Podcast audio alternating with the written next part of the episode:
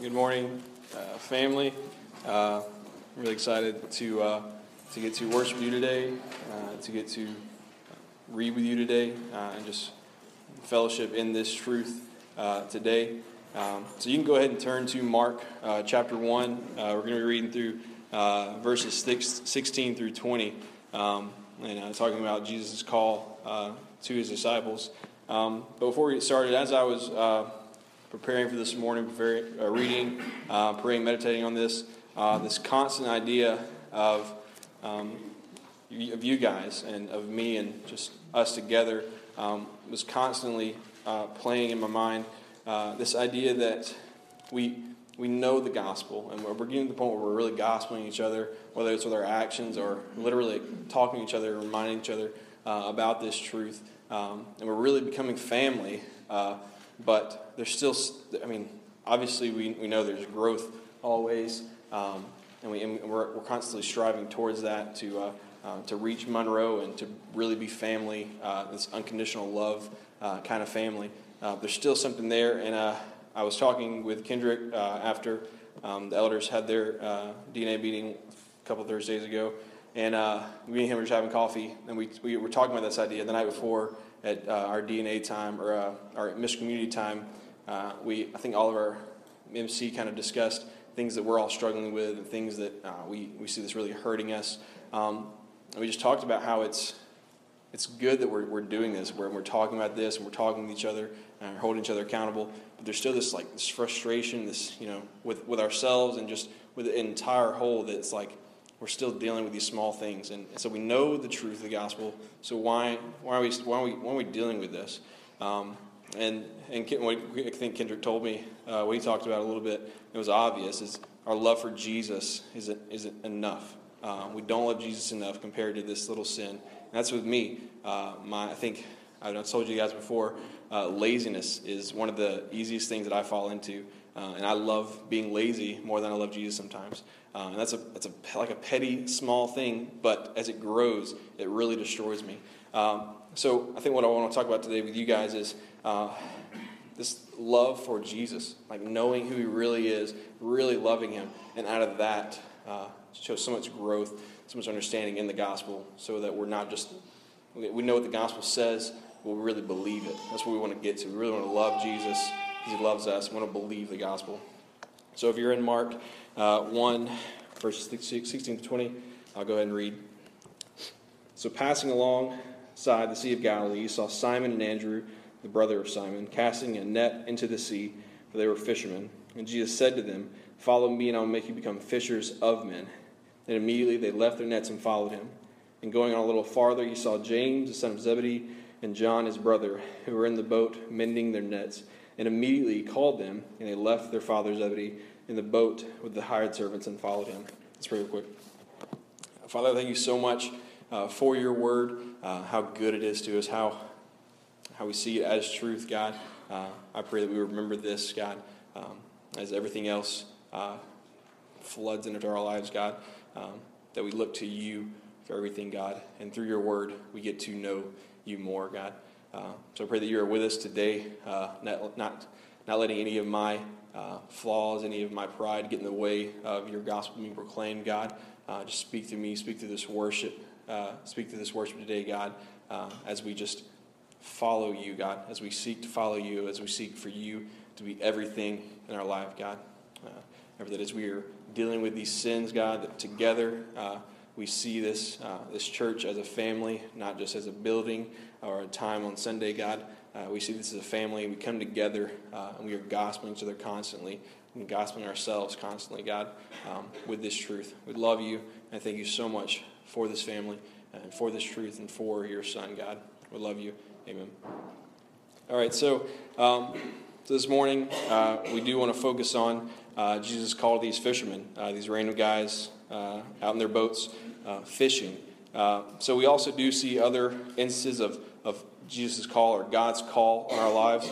Um, so in 2 Peter 1 3, uh, it says, His divine power has granted to us all things that pertain to life and godliness through the knowledge of Him who called us to His glory and excellence, by which He has granted to us His precious and very great promises, so that through them you may be partakers in the divine nature, having escaped from the corruption that is in the world because of sin and desire.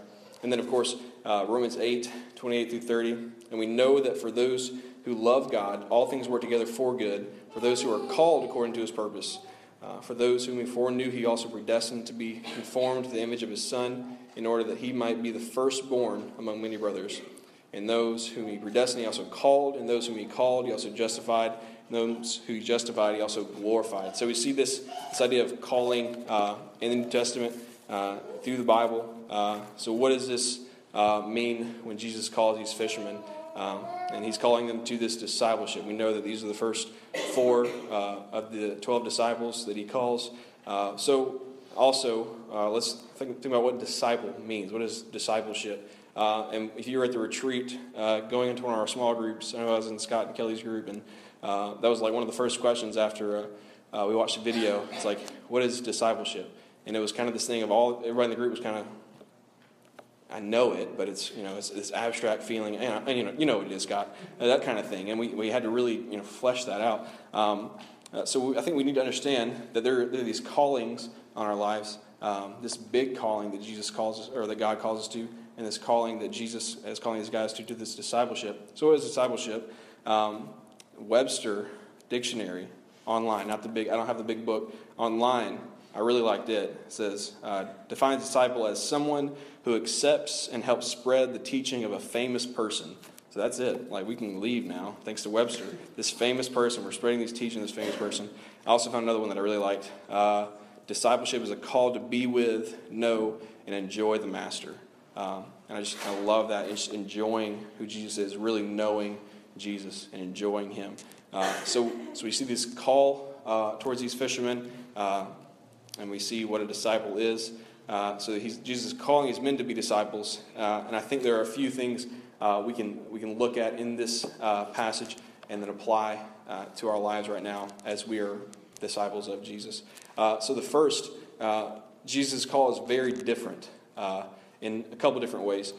first, in in Jesus' time, we're talking about a student to a rabbi relationship. the the norm, Jesus is a very different leader from the rabbis. Um, so, uh, as Jesus calls these men to discipleship with him, that never happens uh, when you're looking at a rabbi and a student. Uh, entry into a rabbinical school depended on the initiative of the aspiring student. Uh, the student had to go through all these things, and I think Jared talked about that uh, one Sunday. All these uh, these different tests, you have to memorize the Torah, all these things, and then you go seek. Um, a rabbi and, and follow him. You're, you're the one that has to initiate that, not the rabbi coming to you and saying, Follow me as a summons. Um, and also, the, the chief allegiance uh, of these students uh, was not towards uh, the rabbi. Uh, it was, he wasn't, they weren't following him, everything towards him. It was to the Torah alone.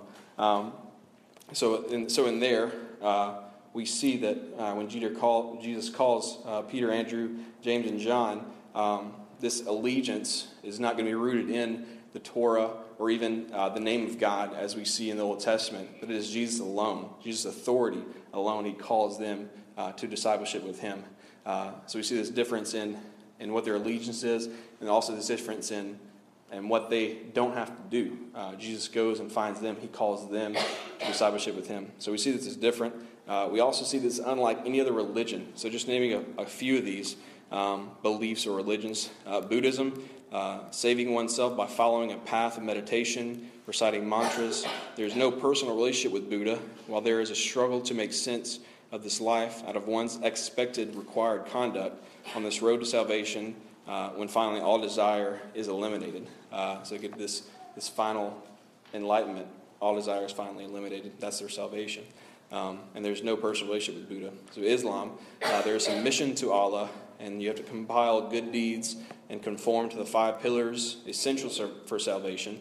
Uh, so these five pillars, compiling all these good deeds and, and following that is, uh, we talk about Islam. And even uh, Catholicism, I texted one of my buddies uh, with uh, what, what he thought about it. Uh, he's been at St. Fred's for a little bit now.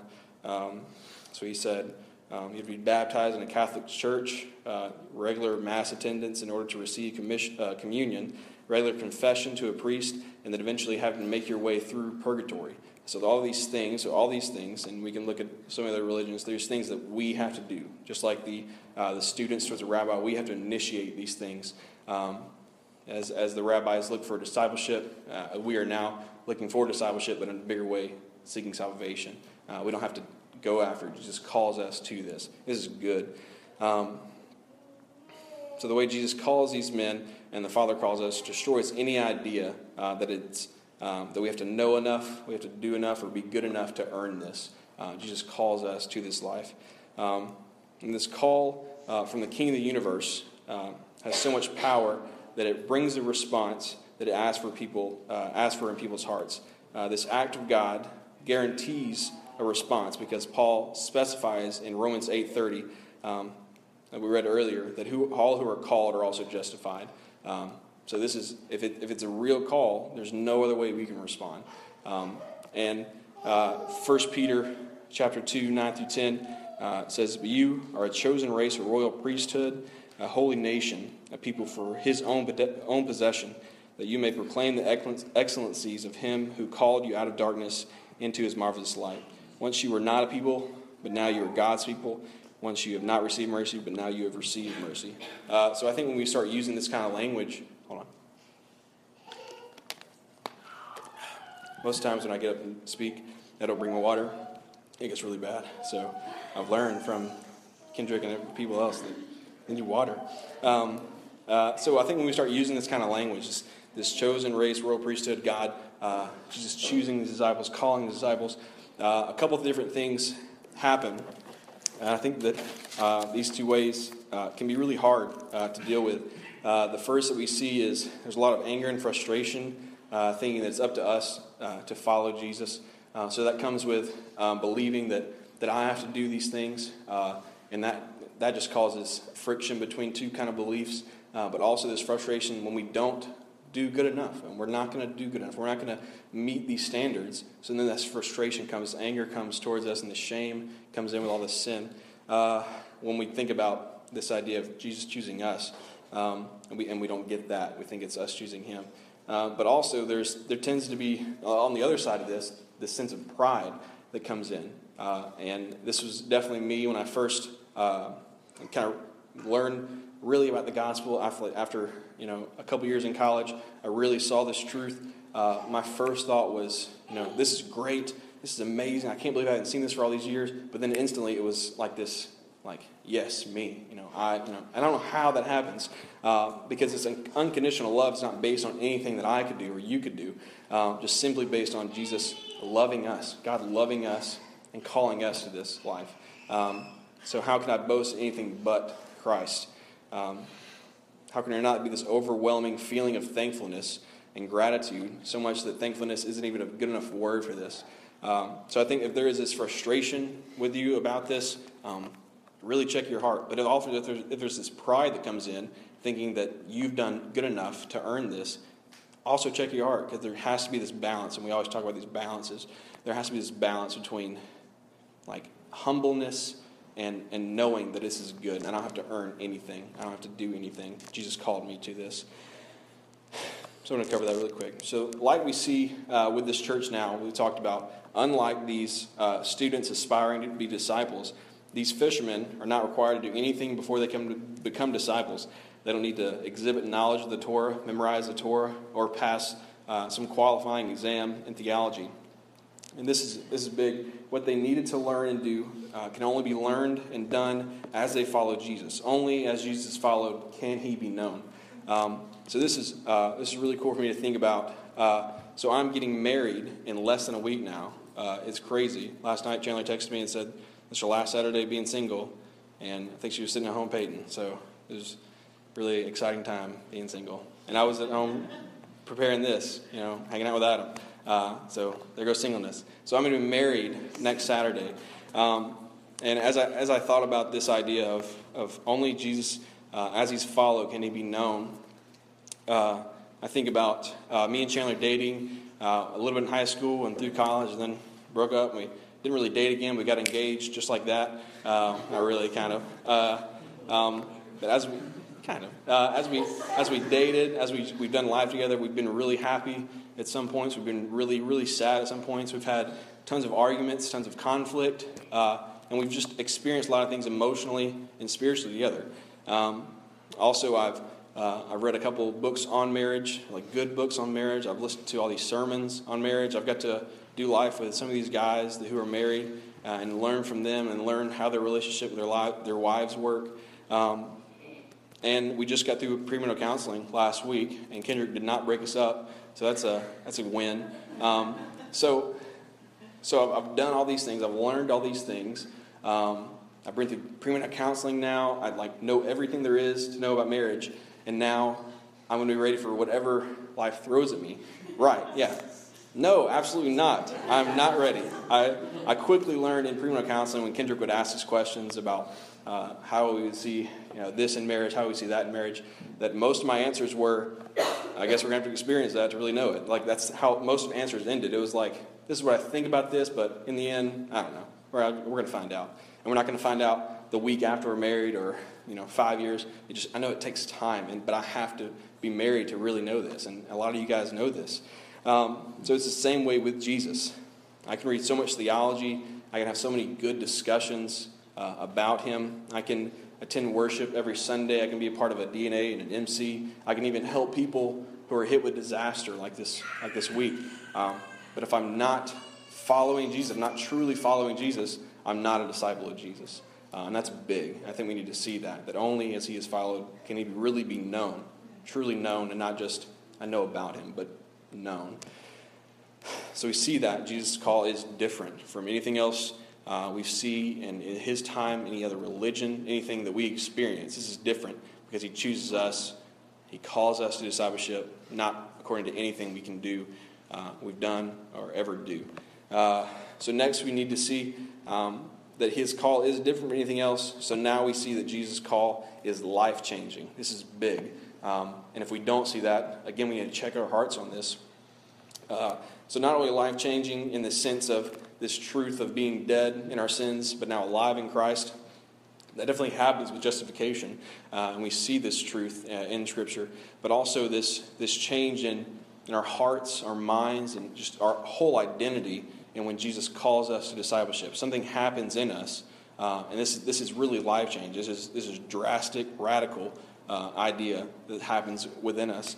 Um, so, in this passage, uh, I think we can see two uh, clear things uh, like this happening. Um, we see that uh, with um, Peter, Simon, Peter, and Andrew, Jesus becomes more than their careers. and then with James and John, Jesus becomes more than their families. So, as Andrew and Peter immediately drop their nets, and follow this guy. They aren't just dropping a hobby uh, like it's not a big deal, but they're dropping their, their livelihood. They're leaving behind uh, how they make money, uh, how, they, how they live. Uh, so this is, this is big. So by Jesus calling them, he says all they need in life is really found in him. This is, this is huge for us uh, because our careers, even our small jobs that we have sometimes, it's how we make money. And we've talked about if, you know, if I, if I meet you uh, my first question is, you know, what do you do? Like, or you know, not not who are you? Uh, you know, tell me about your family. It's what do you do? What is what is your career? This is big in our identity. We really think about this a lot. And I, I don't know if I have that career yet, so I'm kind of just. I tell you, I'm around Monroe. I'm just living in Monroe right now, getting married in a week. Um, so this is big for us, and we see this idea. Uh, and then with James and John, uh, as Jesus calls them to discipleship, uh, they also leave their careers, uh, but they also leave their father they leave their family behind. Um, so, we, and we also see this idea in uh, two other gospels uh, as he's speaking to crowds. And Luke 14, uh, verse 26 If anyone comes to me and does not hate his own father and mother, and wife and children, and brothers and sisters, yes, even his own life, he cannot be my disciple. And again in Matthew 10, verse 37 Whoever loves father and mother more than me is not worthy of me. Whoever loves son or daughter more than me is not worthy of me. So this is big, uh, and, and, obviously we can't say that Jesus is telling us to hate our families. Uh, we know this, that our love for Jesus is so big and it's so just over everything that compared to our love for our families, it needs to look like hate. Uh, so this is this is big. This is life change. This is drastic. Jesus calling us from our careers, calling us uh, from our families in order to follow Him. Uh, I like the way uh, Tim Keller puts this in uh, his sermon. He says, "In our individualistic culture, saying goodbye to our parents isn't a big deal, but having Jesus say, "I want priority over your career," that's drastic." In traditional cultures, however, the career is not that important. It's father, it's mother, it's family. That's where you get your identity. When Jesus Christ says, I want priority over your family, that's drastic. So, what these men quickly learn is that knowing Jesus and serving Jesus, glorifying Jesus, and following Jesus must become the supreme passion of their life, as it does with you and me as we follow God. And we need to get this. Uh, we need to see how much Jesus loves us and see how much sacrifice this is, this is going to take. Not in a, like a sense of I have to give up all these things, but see how much better He is in all these things. So if this immediately freaks you out and makes you feel inadequate, uh, be encouraged that your hope, like before, your hope is not found in how Jesus, how high He is on your list of priorities, uh, but in Christ's sacrifice alone. Uh, so here we still see another balance, uh, like, I, like we talk about a lot of staying away from the shame uh, that comes with, um, with failing uh, and, and believing that I can't, I can't do this, I, I can't give up my family, and I keep messing up because I do, uh, but also uh, this, uh, this other side of things in that, that I, am okay with sin. Uh, it says, I don't want to sin. Sin is this huge thing that I can't overcome. but this other side of sin is not a big deal, and I don't, I don't really even realize what it's doing to me. I'm on that side a lot. I told you guys before uh, that sin does not seem this big to me, uh, and so I, I, let it destroy me slowly, and then all you know comes out. Uh, so we need to find this balance once again. Uh, so in Romans uh, 6, 12 through 18, is few verses, uh, but I think it really speaks to this as Paul writes to Rome. Let not sin therefore reign in your mortal body to make you to, to make you obey its passions. Do not present yourself members to sin as instruments for unrighteousness but present yourselves to God as those who have been brought out brought from death to life, and your members to God as instruments for righteousness. For sin will have no dominion over you, since you are not under the law, but under the grace. And this next part is big. Uh, what then are we to sin because we are not under law but grace? By no means.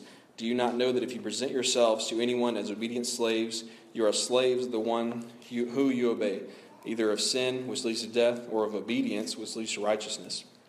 But thanks be to God that you, who are once slaves of sin, have become obedient from the heart to the standard of teaching to which you are committed, and having been set free from sin, having become slaves of righteousness. Um, so we we need to see this that that yes, like we can sin and not immediately die and go to hell, uh, or we can feel shame and uh, be afraid of this all the time and feel like the sin is bigger than anything in our lives. Like that's possible. You can you can do that in life. But let's, let's see what's so much better is that me being a slave to my sin, uh, whether that's being afraid of it, being it's too big, that's still being a slave, sin is controlling me, or just not be, believing it's a big deal, and as I sin, I'm just a slave uh, to this flesh. Let's see that both these, not just they're wrong, you shouldn't do it, but how much better it is to be a slave to righteousness, uh, to be a follower of Christ, uh, and be obedient. Not in the sense of uh, it being a thing I have to do, I have to be obedient, but it's so good to be obedient to Jesus uh, and his teachings that we see. Um, so there's still this feeling of inadequacy, uh, which I know a lot of us a lot of us feel, whether it's inadequacy um, to you know always understand the gospel and, and see the gospel in moments, uh, and, um, and, and reading the word, understanding what it says. Um, I think we can be reminded of two things. Uh, first is that we know we're constantly being sanctified uh, by this by this gospel. Um, so justification, uh, this turning from uh, darkness to light happens like that. Uh, it's just it's instant, and we know this. But sanctification is a is a long, uh, mostly painful process that we all are going to experience. But it's so beautiful as we constantly look to sin to satisfy us, and constantly turn to Jesus uh, all the time in this repentance and rejecting the sin, repenting of that sin, and constantly turning to Him becoming more like Christ every day. So the sanctification is happening. So if you feel inadequate, understand that you're growing. Uh, as you sin every day, as we sin all the time and we turn to Him, uh, we get frustrated by that, we feel like we can't do uh, everything Jesus has called us to, know that we are growing constantly. We're growing into sanctification.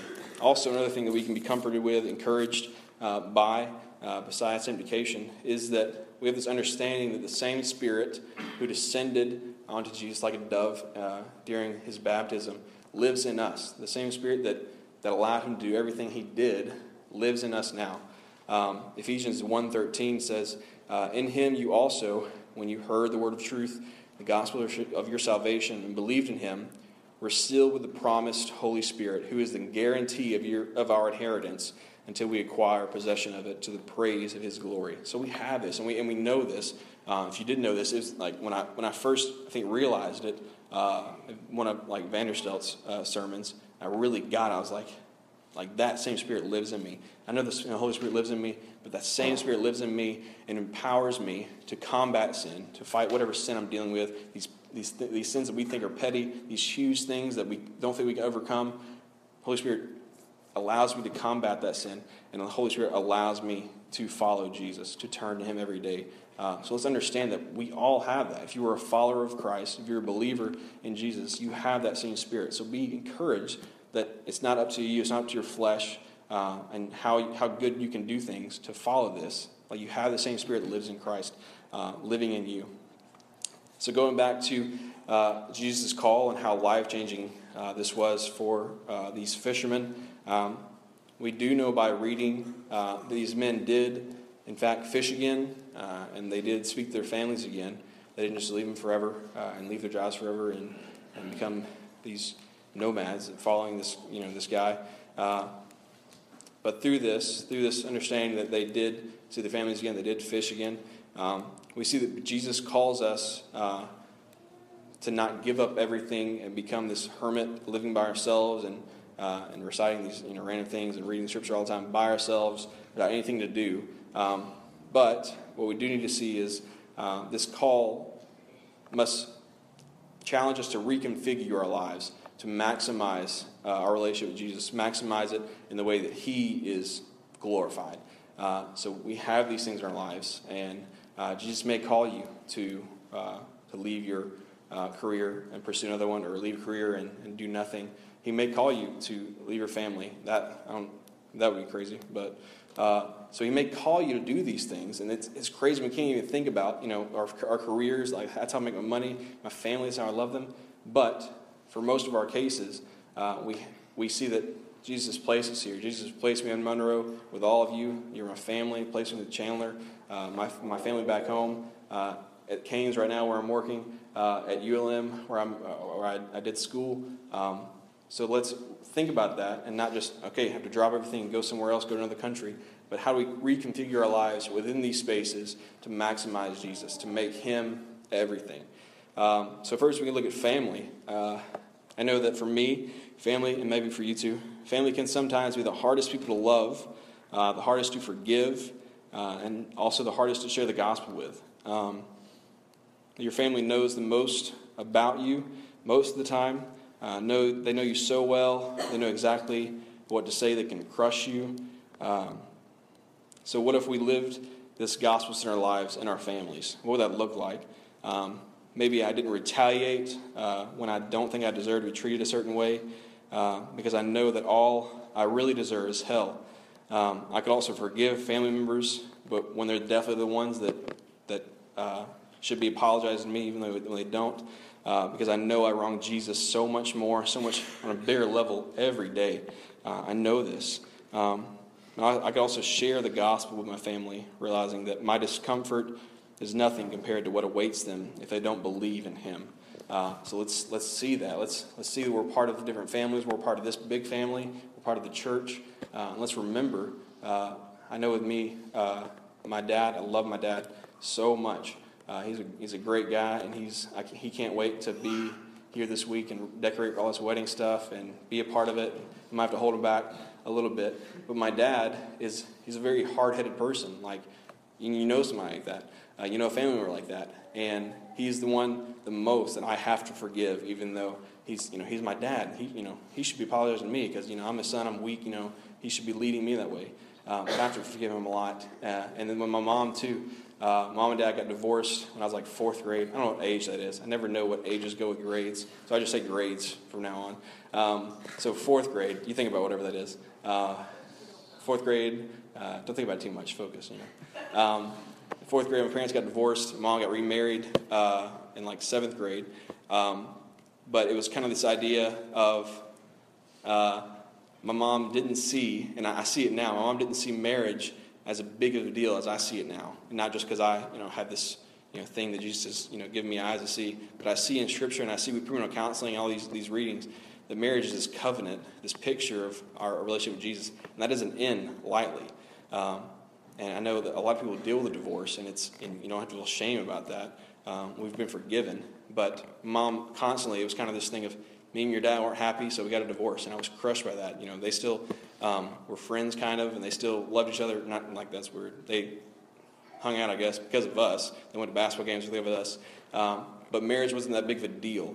Um, but as my mom, uh, see, you know, she's over here with you guys sometimes. She sees me in Chandler's relationship and how we talk about marriage, um, and in that way, my mom began to see uh, how big of a deal marriage was. Not because of us, but because of we were just proclaiming the gospel to her uh, in our language and, and what we did. Uh, and then we were sitting with her at Nikki's one day, and she said, I think she had been in something in Sunday school, and uh, uh, she said, if I look back at it now, if I know, if I knew this now, if I knew then what I do now, uh, I don't think I would have divorced your dad that easily. And that was like, what? What the heck?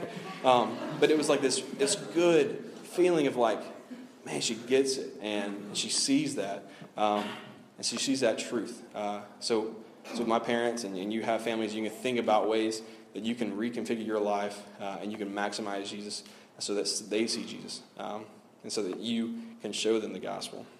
Uh, we can also, uh, if we're talking about the passage, look at our careers. And if you're not uh, in a career, you have your school. Uh, so, I uh, was terrible at school. I really didn't enjoy the education side of things. I liked everything else.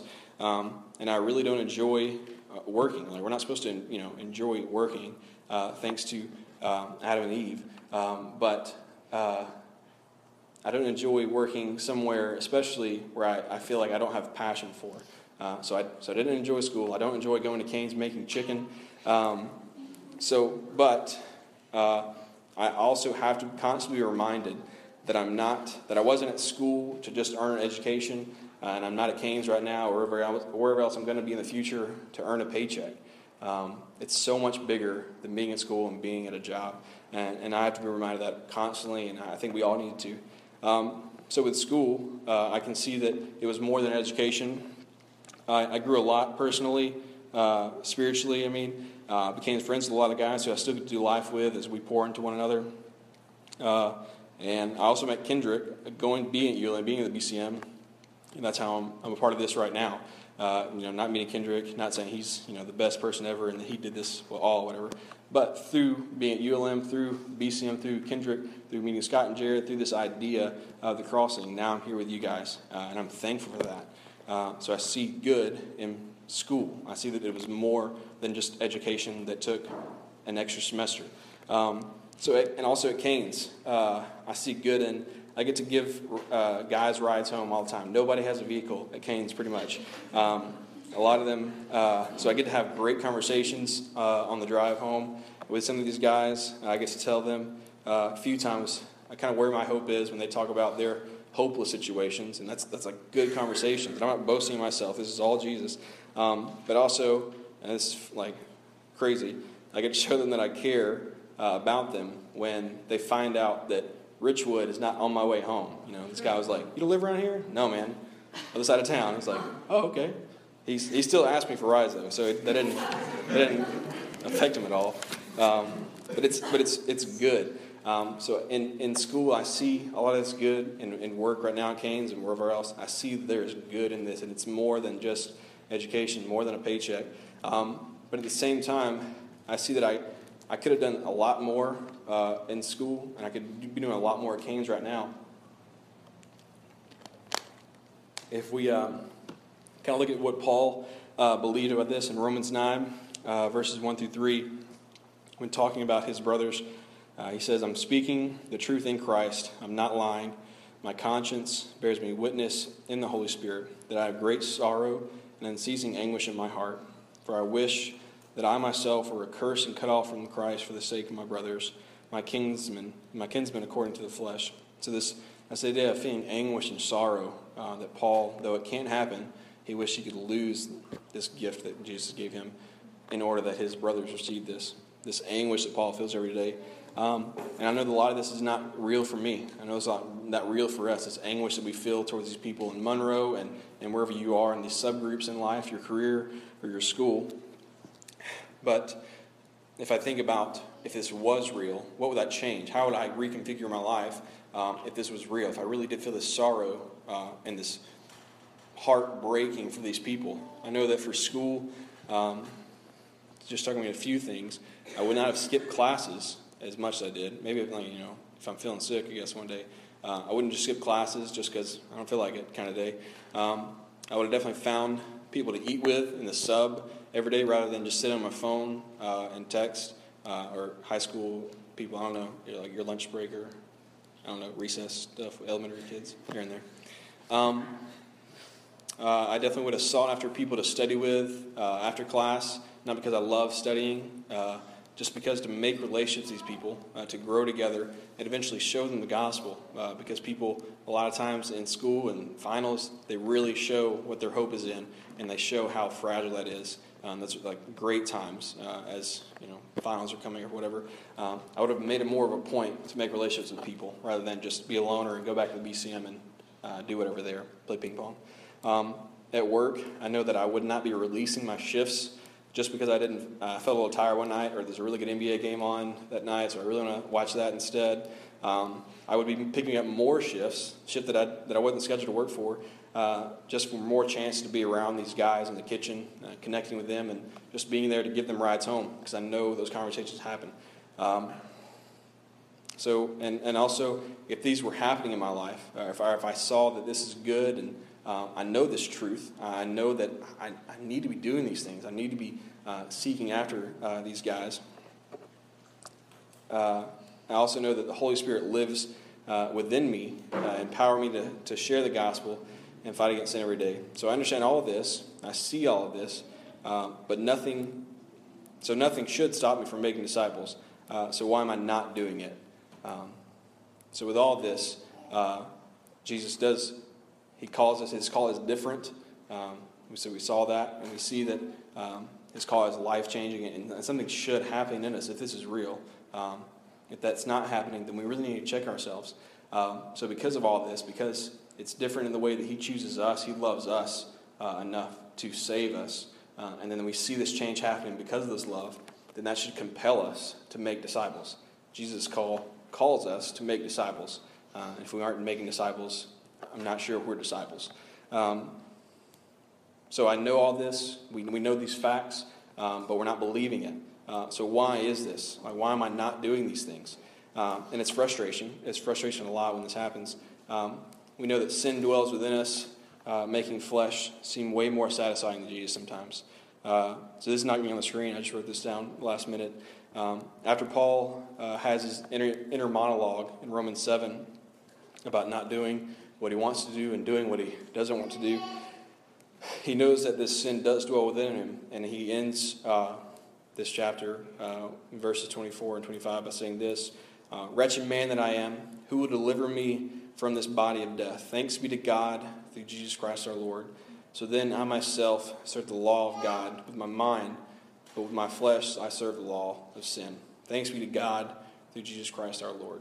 So this is, this is it. And we know there's frustration. We know that we know we're not adequate to do this call. Um, but thanks be to Jesus Christ. Uh, he saved us from this shame, from this feeling that we have to be good enough. Um, he saved you and me. Um, and, he, and out of that, he, like, we see how much He loves us. So let's really see this. Um, so to kind of um, wrap things up a little bit uh, before the band comes up, um, I think we need to start with Jesus um, see how much He loves us. Um, starting with Jesus in the sense of uh, not worrying about how we do things, uh, uh, all these different um, things we have in these, in these, these you know, theology, uh, with scripture, uh, with these, you know, the 4Gs, all these different things we can remind ourselves of, uh, these DNA groups, this MC um, that we're a part of, this, this church we're a part of, these other people in our lives that we get to do life with. Um, let's remember these things. These are good things. Um, but let's start with Jesus and how much he loves us uh, in the sense of his call being different. Um, shows us that, that he doesn't look for us to do anything. He loves us just because he loves us. Um, and out of that, there has to be this life changing thing happen. Um, but if there's not, remembering that we don't have to feel inadequate. We don't have to feel like we're not good enough and, oh, woe is me, uh, who I can't, I can't, I can't, do it. Um, he loves us no matter what. Uh, so out of this, this love he pours out for us, we should be compelled to love Jesus so much more. And out of that, we see sin is, is small, is, is insignificant, not in the way that it's not a big deal for us anymore. We see the power of sin. We see how much it can crush us. But compared to Jesus, in, the, in just in the light of Jesus, sin is nothing compared to him. So let's see that. Let's see that, that, that loving Jesus with everything, everything we are, everything we have, um, is, is major. It's big. Um, so we see how Jesus loved us and sacrificed for us in this gospel. Um, that should compel us to love these people around us uh, and share this good truth with them. Uh, and I think that we, we can harp on that, harp on that a lot uh, as the Crossing Church, and we want to see Monroe saved.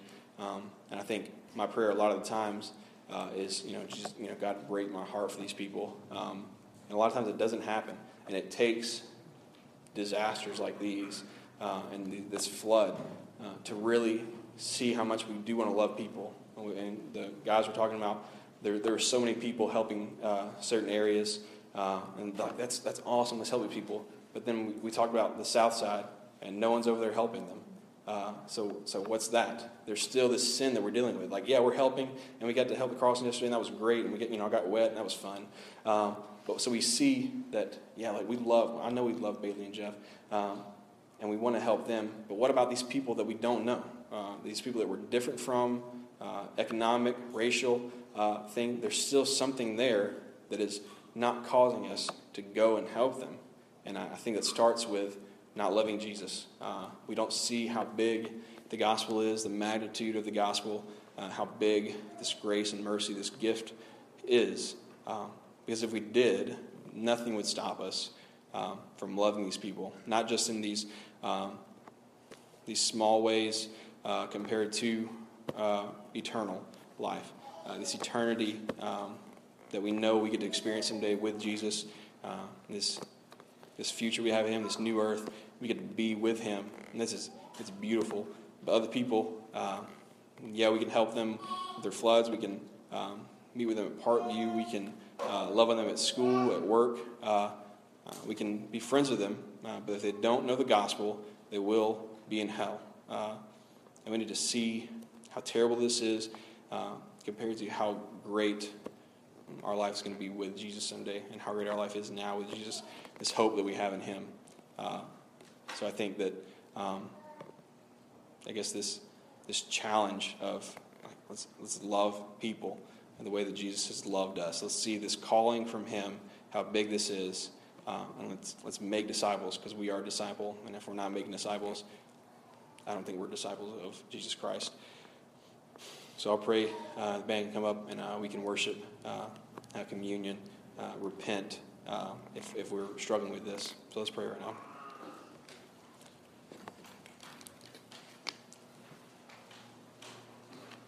Father God, I thank you so much just for this, this family, uh, not just uh, the crossing, not just um, the area of Monroe, the churches in Monroe coming together right now, God, uh, but your church, God, uh, your people. Um, I thank you so much. Um, this love we have for each other, God, I pray that grows every day and we can gospel one another in times of need, in times of of pride, God. And just in, when we are dealing with sin, God, I pray that we are constantly praying for one another. We are thinking about one another uh, and discipling one another. So, God, I pray that uh, as we see how big of a deal this is within our family, that we see how big your gospel is, how, how great it is uh, that you sacrificed your son for us, God. Uh, and out of that love, out of this love that you've poured out for us, God, we can't help but love people. And not just uh, in a sense of uh, loving that we have kind of messed up, this, this small love that's insignificant, God, but this real love, God, that you've poured out on us, God. I pray we can show to these people in Monroe, uh, to everywhere else in our small, uh, in our groups, and our, our jobs, and our schools, God, um, understanding that they are lost. Um, you are so much better than sin, God. So I pray that we are being sanctified every day uh, as we are doing this, God, uh, that we remember uh, these people around us. God, I thank you so much for your word, uh, for this gospel, how good this truth is, how satisfying this news is, God. I pray that we run to you every day um, when, uh, when combating sin, God, uh, when combating our flesh. We run to you and realize you are everything, God. And we can find ways to reconfigure our lives to maximize our relationship with you, to make you everything, uh, all we're about, and glorifying you uh, every day, God. I love you and I thank you so much uh, for your Son uh, and for this sacrifice, for this grace and mercy poured out on us. Amen.